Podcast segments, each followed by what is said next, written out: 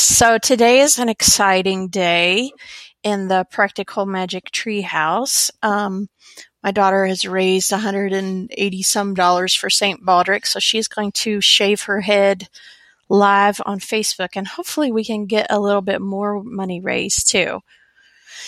Um, if you're interested in tuning in, send me a bleat, and I will see if I can figure out some uh, specific URL to broadcast. But uh, she's pretty excited. First, she kind of um, changed her mind about it yesterday. She was like, I like my hair and I like her hair too. It's teal, kind of green and blue right now and uh, really cute.